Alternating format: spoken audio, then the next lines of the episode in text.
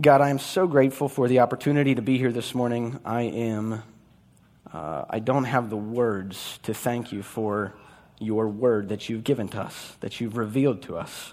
Uh, and I pray this morning you would reveal yourself to us more, that you would give us understanding, that you would give us faith, strengthen the faith that we have in you. Uh, Lord, that by your Spirit you would help us to, lo- to walk and live in a way that is, uh, that is honoring and pleasing to you. God, we love you and pray and ask in the name of Jesus. Amen. Matthew 5, and we are going to start in verse 1. Follow along. Seeing the crowds, he went up on the mountain, and when he sat down, his disciples came to him. And he opened his mouth and taught them, saying, Blessed are the poor in spirit for theirs is the kingdom of heaven. Blessed are those who mourn, for they shall be comforted. Blessed are the meek, for they shall inherit the earth. Blessed are those who hunger and thirst for righteousness, for they shall be satisfied. Blessed are the merciful, for they shall receive mercy. Blessed are the pure in heart, for they shall see God. Blessed are the peacemakers, for they shall be called sons of God. Blessed are those who are persecuted for righteousness' sake, for theirs is the kingdom of heaven. I want to refresh. If you've been here for this series, you kind of know, and I want to refresh and remind. But if you haven't been here, this is your first time. Uh, let's talk about the context. What is happening here? Jesus, he sits down. There's crowds forming, so he goes into the mountain. What that means is the hill country. He goes up a little bit higher, all right, so that he's higher than the people, the crowds, which are down lower, and the disciples come to him, and he sits down. And what is most important for me that is impactful that I think is good for us to think about who is Jesus talking to when he gives this sermon? His disciples. If you read in verse 1 and 2, his disciples came to them and he taught them, saying. So, when, the point that I'm trying to make is this this sermon is for followers of Jesus, for Christians, disciples of Jesus. He's not talking, this is not an evangelistic sermon, although anything that contains the Word of God has the power to save. But for us this morning, it's good. And what Jesus is doing is he's telling his disciples, and he's trying to paint a realistic picture for them of what being a Christian is going to look like. He's trying to tell them, and uh, in some ways warn them, I think, to some degree or another, this is what your life is going to look like. It's also, I think, a call. This is what your life should look like. We should seek to practice these. But as we talk this morning and continue, I think that you'll see here that this is the natural progression of what God has done in somebody's heart and mind. These are marks of citizenship in the kingdom of heaven. And another point, real quick before we, before we dive in, I want to talk about what blessed means because I think it is so impactful. Words are very important, but their meaning often changes with culture, changes with time. The picture that you have come to your mind is different than the picture that I have come to my mind when you hear the word blessed. I want you to try to look at the disciples' faces as they're sitting around Jesus when he uses the word blessed and what that meant to them then and what it should mean for you today. Blessed. Pastor Brad talked about, you know, a couple weeks ago, the Beatitudes is a Latin word that stands for happiness. Jesus is talking about happiness. But as I've studied, I think even more so what that meant to them, blessed, happiness, it was talking about, Jesus was referring to divine joy and perfect happiness. And to them, I think, in the original Greek, that word was only used to describe and talk about the Greek gods and people who have died. Essentially, this is a happiness that is beyond what this world can offer. You can't get it here. Only if the gods, right? Or once you die and you go on, you can experience this, this joy and happiness. So try to picture the disciples when he said, Blessed, blessed, blessed. I don't know that I really can fathom a word in, in, in, the context for us today and what that means. We all think we have an idea of what happiness is, and that might look a little bit different. But Jesus is saying, and I think we need to be warned here, because what will happen as Christians, we will kind of transpose what we want and what the world says happiness is into our hopes and into our expectations for our life. So you need to be warned, I think, in what Jesus is saying here, that happiness might not look exactly like what you think it will. I want to move on here. We need to be watchful for this. Let's dig into verse 5. Blessed are the meek, for, for they shall inherit the earth. And before we define this, I just want to say that my, my sermon here, um, I'm a little bit I really want to put this on you because I think God does. And I think the power that we see here as we talk about meekness is on you. And the clarity has to come from what God is doing in your heart and mind as to what this is going to look like for your life. So when I try to define meekness, it's not going to look exactly the same for you and for every single person. This has to do with your conviction. This has to do with your beliefs and what God is doing in your heart and mind. All right? So I'm going to try to, I have a few points and I'm going to try to string this together, but as we hold it up, the picture of meekness falls on you and you and your relationship with Jesus Christ.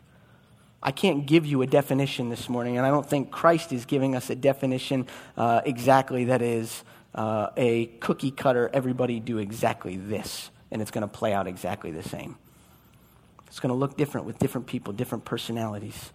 So let's, let's move forward. What is meekness? To help understand that, I want to first talk about some of the characteristics of meekness. All right? Meekness, specifically, characteristics that don't describe meekness. One of them being weakness. Meekness is not weak. Meekness is not some lame, uh, limp, pushover type of attitude that is just reserved and has no confidence and no ability to stand up for themselves. That is not meekness when you look at somebody who is characterized by it. Meekness, on the contrary, has everything to do with power, with confidence, with authority. Furthermore, characteristics of meekness are humility contentment, patience. And there's a whole lot that we could unpack. But to help sum it up, I want to steal a quote. I have no idea who this quote came from. As I studied, I saw it all over the place, but I trust that whoever actually said this will be meek about it and they're not going to care that I steal it from them. Meekness is power under control. Meekness is power under control. I don't think that's a thorough, but I think it's a helpful start. And what I want to do before we unpack and, and add to that, it has everything to do with power being under control. But I want to first paint a picture in your mind of power under control. And what comes to mind with power being under control? I think of, you know, Star Wars. I think of somebody who's got some power, or Harry Potter with like a wand. You know, it's like there's some sort of power that you can channel, you can use to do what you want with it when you want to who you want. Meekness is way more than that. Meekness, here is a better quote from a man named Colin Smith. I know who quoted this one, or who said this one. And I think that he hits the nail on the head as to what Jesus is talking about in Matthew 5. He says, Meekness is strength brought under control through submission. And this is why meekness is upside down and flies in contrast starkly to what our world says and what our flesh feels. I don't know if you guys have heard the phrase, anybody ever, ever heard, uh, you've got to love yourself before you can love other people? Has anybody ever heard that? There's books on the shelves that tell you how to love yourself better. I can't think of a more natural thing that I know how to do. I know how to love myself. But our culture is obsessed. You be the captain of your ship. You make your decisions. You decide. You, you, you, you. It's all about you. That's what our world says. Let me explain meekness as it, as it refers to power and confidence, but also relates to submission. The word meek in the original language would have brought to, to mind a picture of a horse being broken, being tamed, being put under submission. You see where this is going? What Jesus is talking about in Matthew 5, he's saying this You can only be meek if you are submitted to God. I'm going to be done with my sermon right there. I think, I think that that would work. But I want to go a little bit farther. The horse, the horse, by God's design, has muscle. It's horsepower, for Pete's sake. Right? We still use that. Horses are incredible animals that are built for speed and muscle. But guess what? It's only once the horse is brought under submission to the master who has the bridle and bit in its mouth that can get that horse to run a race in a specific direction. And it's amazing. And guess what? That's what God wants for you. You were designed to run a race.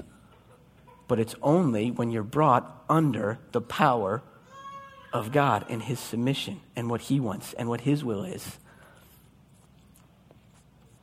Meekness is a picture of God's power by the Holy Spirit helping a believer to live and act how God designed them to. I'll say that again. Meekness is a picture of God's power by the Holy Spirit helping a believer to live and act how God designed them to. Meekness is obedience to what God says by submission to who He is. And something here I want to talk about real fast uh, submission. The word uh, in the original was a combination of two words. So it's helpful to look at meekness and what it means, and talking about uh, a horse in the picture that it would actually have described submission, I think is also helpful. The two words, submission. Do you know what that stands for? Sub, under. Very simple.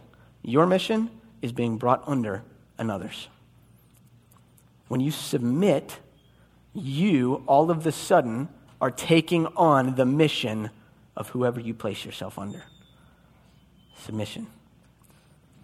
You can either submit to God's plan and mission, or you can continue with your own plan and mission. Left to your own mission, I think it suffices to say that it's pretty easy, but I would challenge you to consider what your motivation is your, your attempts at meekness, somebody's attempts at meekness, apart from submitting to God, it amounts to self interest and self preservation. Think about it. How you interact, the decisions you make, what motivates that? Self interest. Preserving what you think, what your, your plan, your mission. Whereas the meekness of God and what He's calling us to do here amounts to love but not love for self.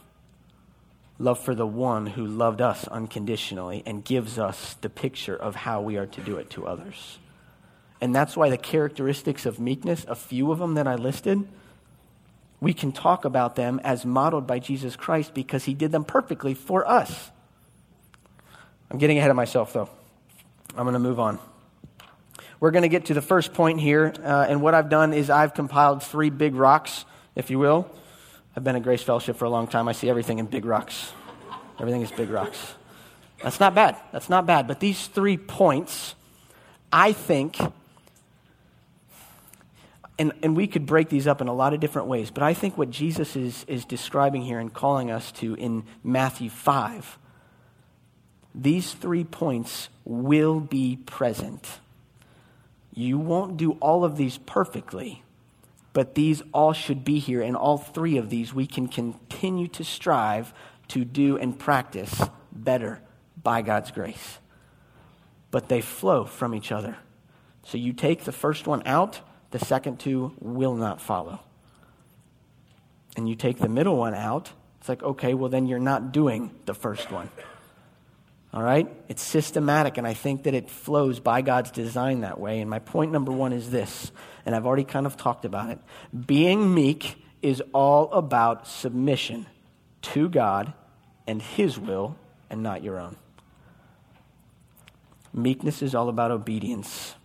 You obey what you love, you're committed to, what you're submitted to. And if it's not God, it's yourself. One of the best ways that I see to keep this in check as far as uh, you're not going to, once somebody submits to God, you're not going to have it perfectly. It's something we have to come back to again and again. And one of the best ways that I see to do this is to acknowledge God is God and you are not. He is holy and you are a dirty sinner. Look at the first beatitude Blessed are the poor in spirit. Do you know what that is? That's coming face to face with who God is, His character, His holy, His, His holiness, His glory, His mercy, His kindness, His wisdom, His knowledge, His transcendence. And it's seeing yourself rightly. Being poor in spirit. If you don't have a proper view of God and His character, you will not have a proper view of yourself and your need for Him.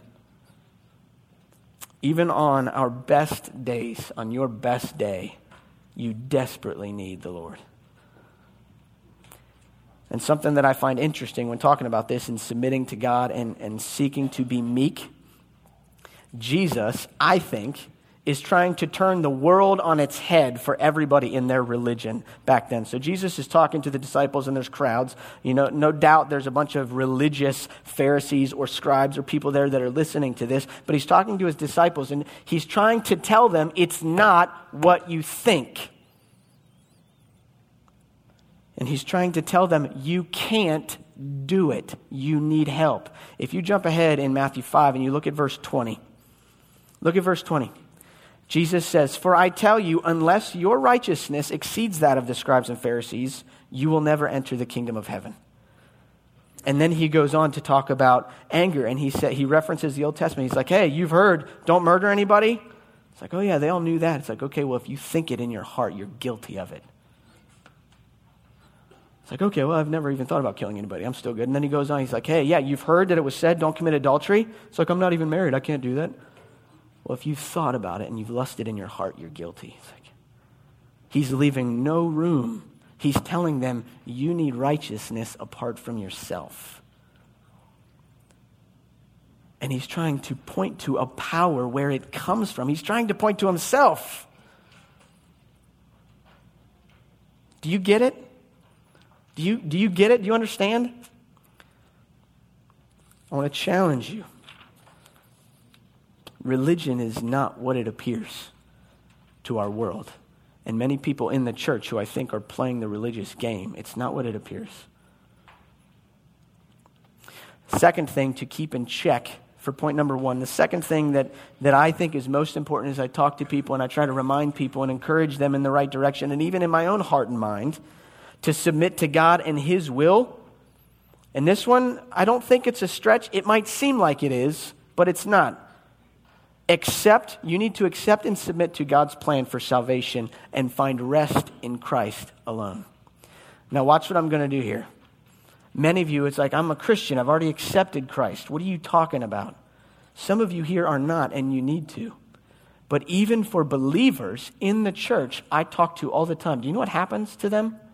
The devil wants us to come back and submit again to a yoke of slavery, meaning he wants us to fall back into legalism. He wants us to fall back into not resting in God, but to resting in all that we are doing or not doing. And the way that that plays out is this at the foot of the cross. Do you know who meek people are? Spurgeon, who is one of my favorites to read, Spurgeon said this Meek people are comfort people. You know what he means? Second beatitude Blessed are those who mourn, for they shall be comforted. Rest and peace and comfort are found only at the foot of the cross when you submit to Jesus Christ and his payment for your sins. And you have to accept that there's nothing you can do. There's no righteousness that you have to offer. Comfort and rest and peace only come from him. And what I see happening with people in the church who I think are Christians, they turn their relationship with God and they view it this way, and our flesh will do this if we're not careful. Your flesh wants you to view your relationship with God like a contract. God will love you if you do this and this and this, and you don't do this and this and this. Right? Is that, is that the right way to view it? Absolutely not. And that's where peace and mercy and grace are found is knowing that it doesn't matter what you do that will affect how much God loves you. If you're in Christ, God sees you as perfect and righteous because of Jesus. Hallelujah. That is where the power stems from in meekness. If you don't get this, you can't move forward with meekness. And it's something that we have to come back to again and again. Do you know why? Because you're a dirty sinner. And you have to come to the foot of the cross again and again and again. And there's times that I sin and it's like, I got this one. I can make myself, I can deal with the shame, I can deal with the guilt. You know, I'll just do a lot of really good things to kind of try to ease how I feel about myself and make myself feel like God is okay with me. No, that's wrong. That's not how God wants us to live. And I might add, there is no comfort there. There is only worry. There is only fear. There is only doubt. The rest and comfort come when you mourn over you, your sin and you fall on your knees before Jesus again and again and again. Preach the gospel to yourself every day. That's where that comes from, the phrase you've heard that. Preach the gospel to yourself every day. You can't move past the gospel. And in that, you will submit yourself to God because that's how He's designed it. He doesn't want us to move on past that.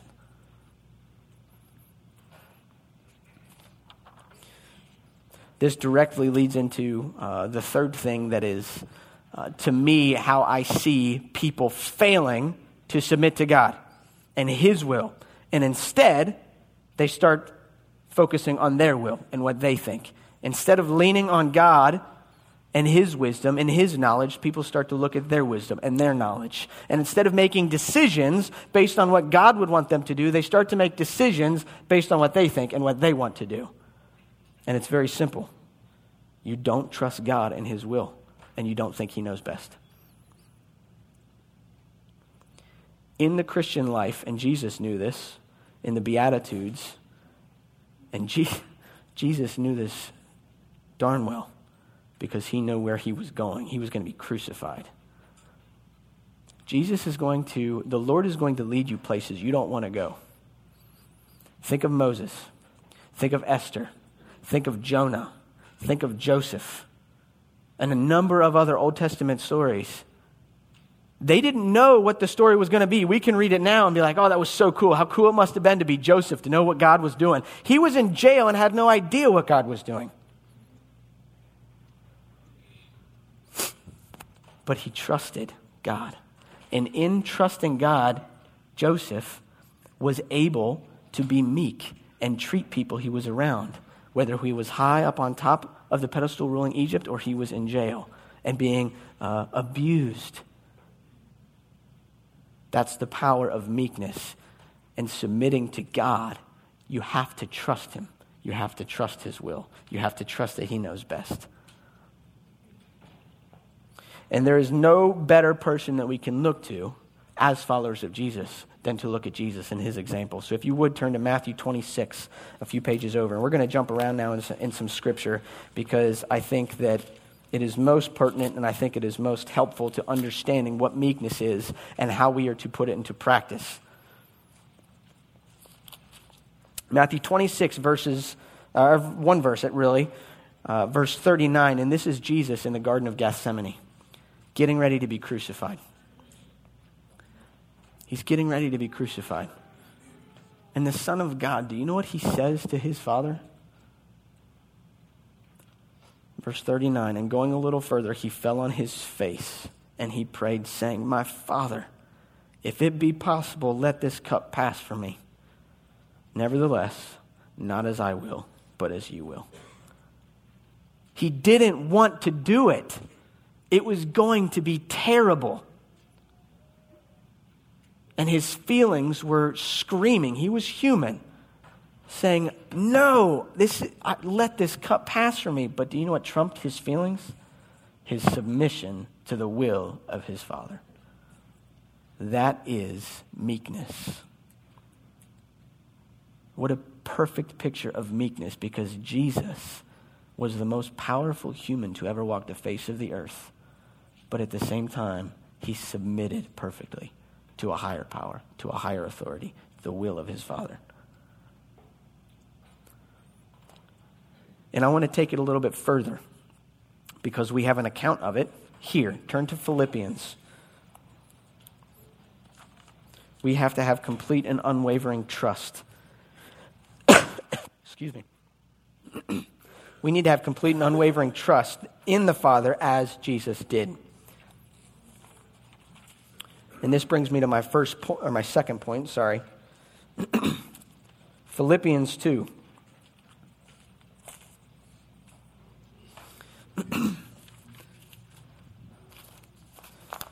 my first point is talking about the heart that is driving meekness. It's the engine, the fuel, that without it, you will not go. The engine will not work.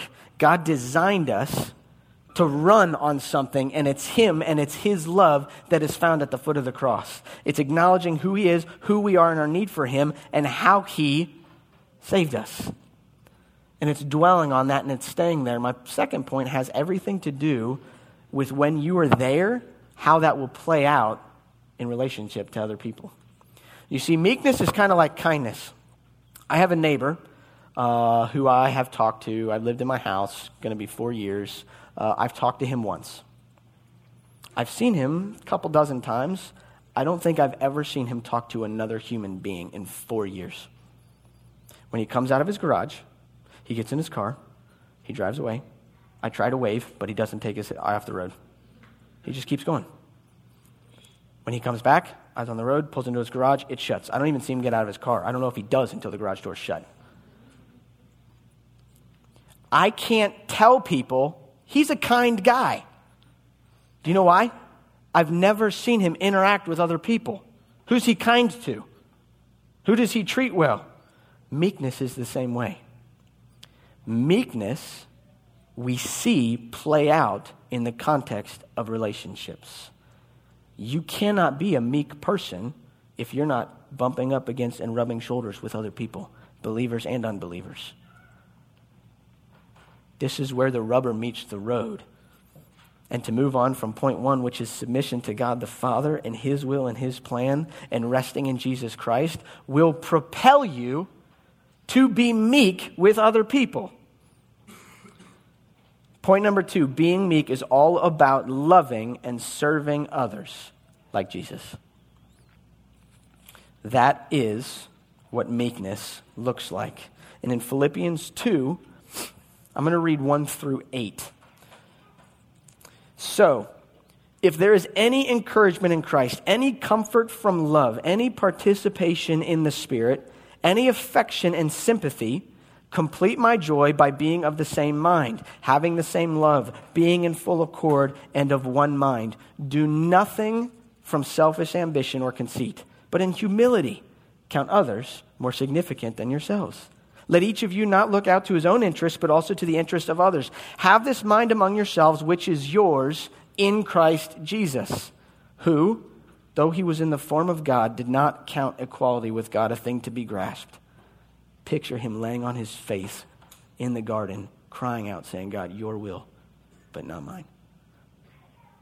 Who, though he was in the form of God, did not count equality with God a thing to be grasped, but he emptied himself by taking the form of a servant, being born in the likeness of men, and being found in human form, he humbled himself by being obedient to the point of death, even death on a cross.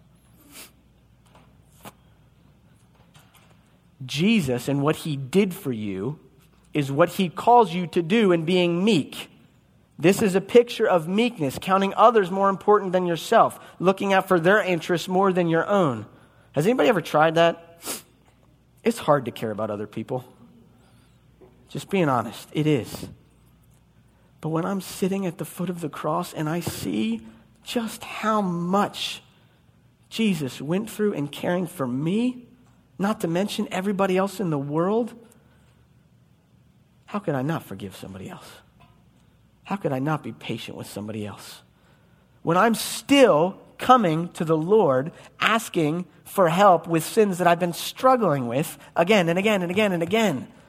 It's like, how do I not move on and be perfect and grow? It's like, I can't do it. I have to come to him again and again. He is so patient. How can I not be patient with somebody else? Let each of you look not out only to his own interest, but also to the interest of others. Verse 5 in Philippians tells us how. Have this mind among yourselves, which is yours in Christ Jesus. We are to have the same mind as Paul, who's talking to the Philippians. We are to have the same mind as the Philippians, who he's telling to do this. And we are to have the same mind as all Christians in all of history, the same mind which is ours in Christ. And we already have seen that that mind is full and complete submission and obedience to the will of the Father. When we do this and are submitted to God by the power of God through us, we can love others. And that's how it works. Meekness is only seen in the context of other people and relationships. This is why Jesus, if you're familiar, Jesus was asked a question by some very religious folk. And they were trying to trap him. And they said, Jesus, what is the greatest commandment?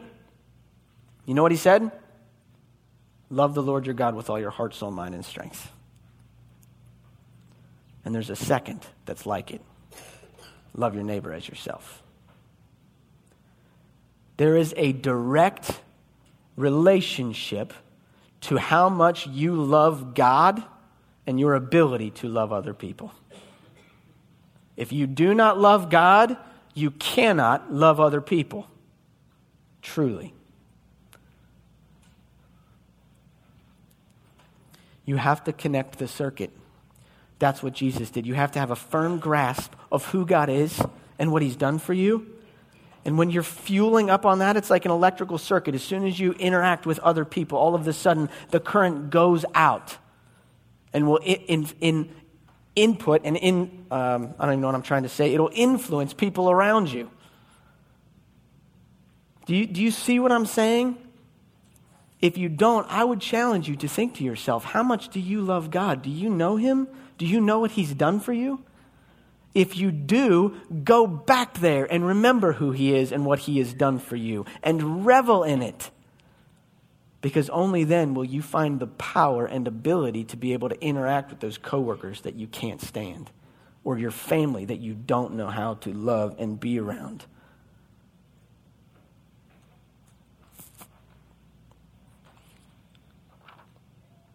Picture that person, whoever it is. Maybe it's a dozen of them, but just pick one that you can't stand. Maybe it's the fact that they're a jerk and they don't think about anybody else but themselves. Maybe it's the fact that they are so needy. Every time you talk to them and interact with them, it's like, oh my goodness, it's more of the same. They just need so much. Maybe it's baggage. They're just so burdened and you don't know how to help them. What a picture of the gospel that is. That's a picture of you. And even though you were all of those things, you were all of the reasons that you can't stand other people to Christ, but He still came down and died for you. And that's what He calls us to do for other people. And I want to remind you here, this may sound overwhelming, and you might even, you might even sigh. I'm thinking to myself, oh, loving other people is hard. I've been close to, to burnout before um, in my life to the point, and I'm a people person. But it's gotten to the point where it's so hard and you have to give so much. You know, I'm walking around the grocery store and I see somebody that I know. Guess what I do instead of talking to them? I dodge to the other aisle. It's like, I don't want to run into them. I just want to get home and do what I want to do. Whatever that is. Whether it's family, whether it's, oh, they're just going to interrupt my calendar. I don't have time for this people are an interruption. People interrupted Jesus all the time, but guess how he responded? He had compassion on them.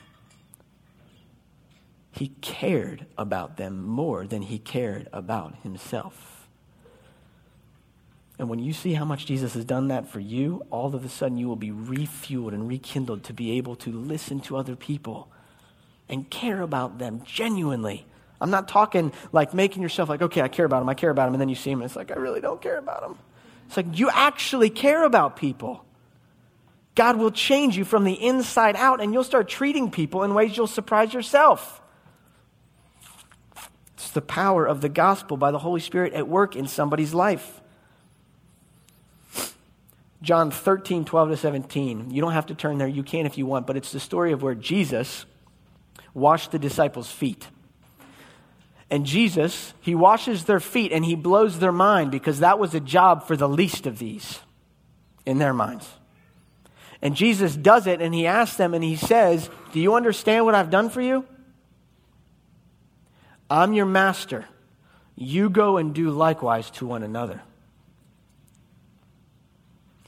I'm not sure what they were thinking, but they were probably like, You got to be kidding, right? I ain't touching their feet. I ain't dealing with their problems. I ain't carrying that burden with them. I'm going to mind my own business. But Jesus says in verse 17 at the end of that, he says, with the washing of the feet, he says, if you understand these things and you do them, you'll be happy. Happy are you if you do them. And the word that actually is used in my, in my text is blessed. And the root word is actually the same as in Matthew 5 with all of them divine joy and perfect happiness if you love others like Christ has loved you.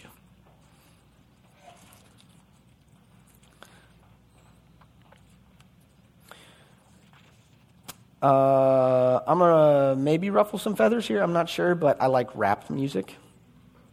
Is that okay? Yeah, some of you are like, can't spell crap without rap. Brad said that forever. It's fine. I'll argue with you. It's fine. Lecrae, maybe some of you have heard him.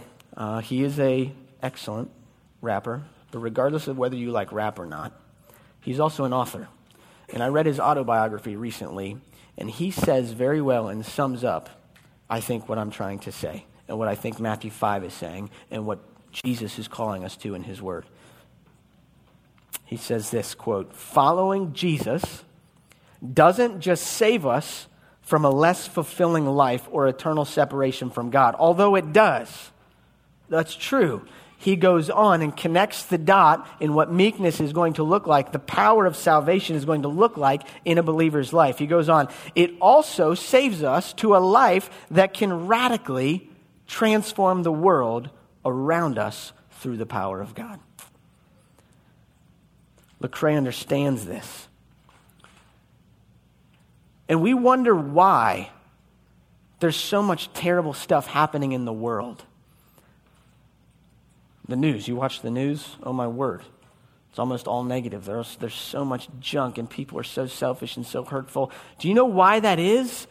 Because we're also pushing this agenda that is love yourself before you love other people.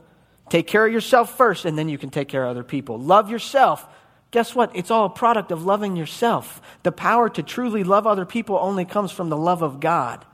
And that is what Lecrae is talking about and what Jesus is talking about and what God, God's word tells us to do. If you want to radically live a life that's obedient to God and transforms the world around you in your neighborhoods and at your schools and at your work, guess what? You have to love people like God loves you. That's the only way you can. Otherwise, you'll just be like everybody else trying to be nice. And really, it's this facade inside. You just want to kill everybody.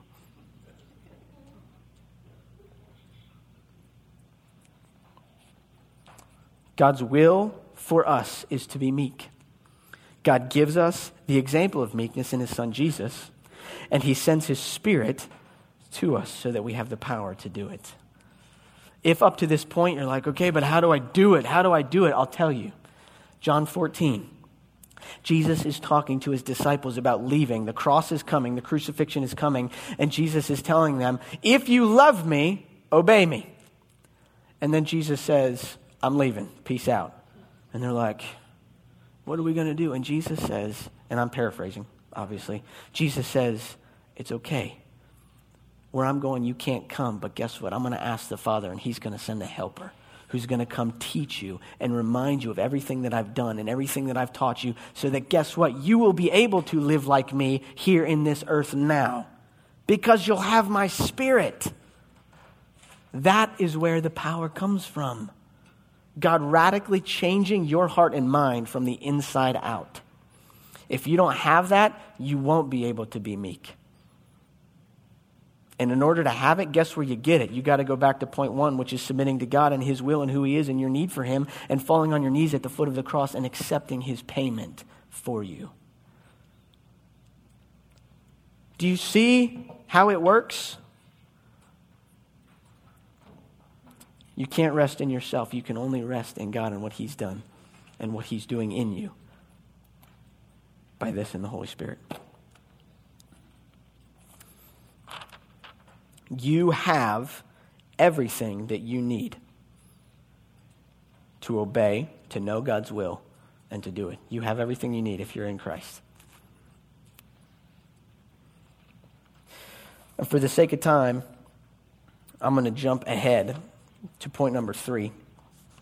Um, and I think this directly flows. And if you read in Matthew 5, you can turn back there if you want. It says, Blessed are the meek, for they will inherit the earth.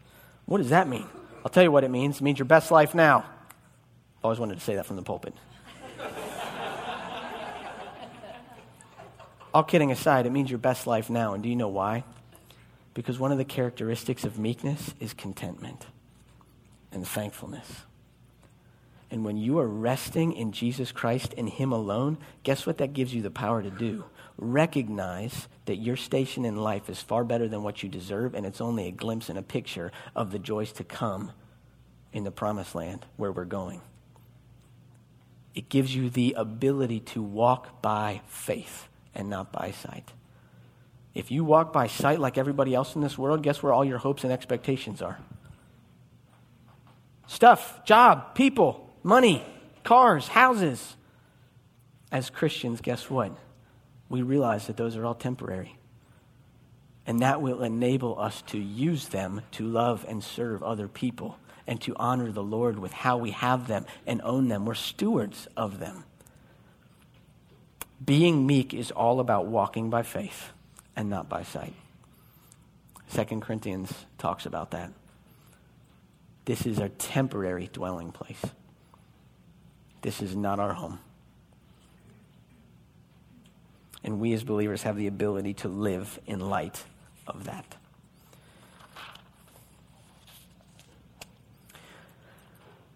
To wrap everything up, to try to give you a glimpse, meekness, God's will for us is to be meek. God gives us the example of meekness, Jesus. And he sends us his spirit so we have the power to do it. Furthermore, by his Spirit, we have the hope and the assurance that this is not home and we're headed to the promised land. But we have to remind ourselves we have to stay in this. We have to stay on our knees and we have to rely on Him and His word and His will for us and what He calls us to do. If you want to know how to make decisions, if you want to know what job to accept and which one to say no to, if you want to know where you're supposed to live, where you're supposed to move to, maybe in another state, maybe in another country, if you want to know how you're supposed to submit to uh, authorities that you can't stand, that maybe are terrible authorities, do you know how you do that? By the renewing of your mind, according to this and the Holy Spirit helping you to understand it. I talk to people all the time. I don't know what to do. I don't know what to do. I don't know what God's will is for me. You're not resting in who God is and what Christ has done for you. And I don't think you'll be able to see clearly until you do.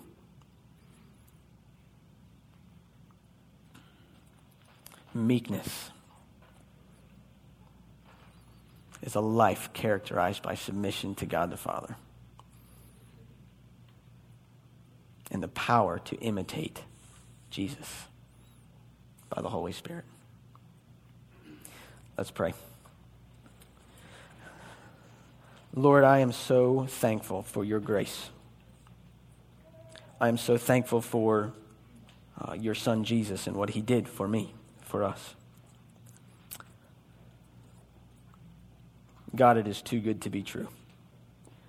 Lord, I pray that you would help everyone in this room to see, God, you more clearly, to see their need for you, Jesus, to see what you've done for them, and that it would be so rich and so fulfilling and so satisfying that it would bubble up and overflow into all of their relationships, and they would not be able to help but extend patience and grace and mercy and love and compassion with everyone around them because of how much they have done all of those things for them.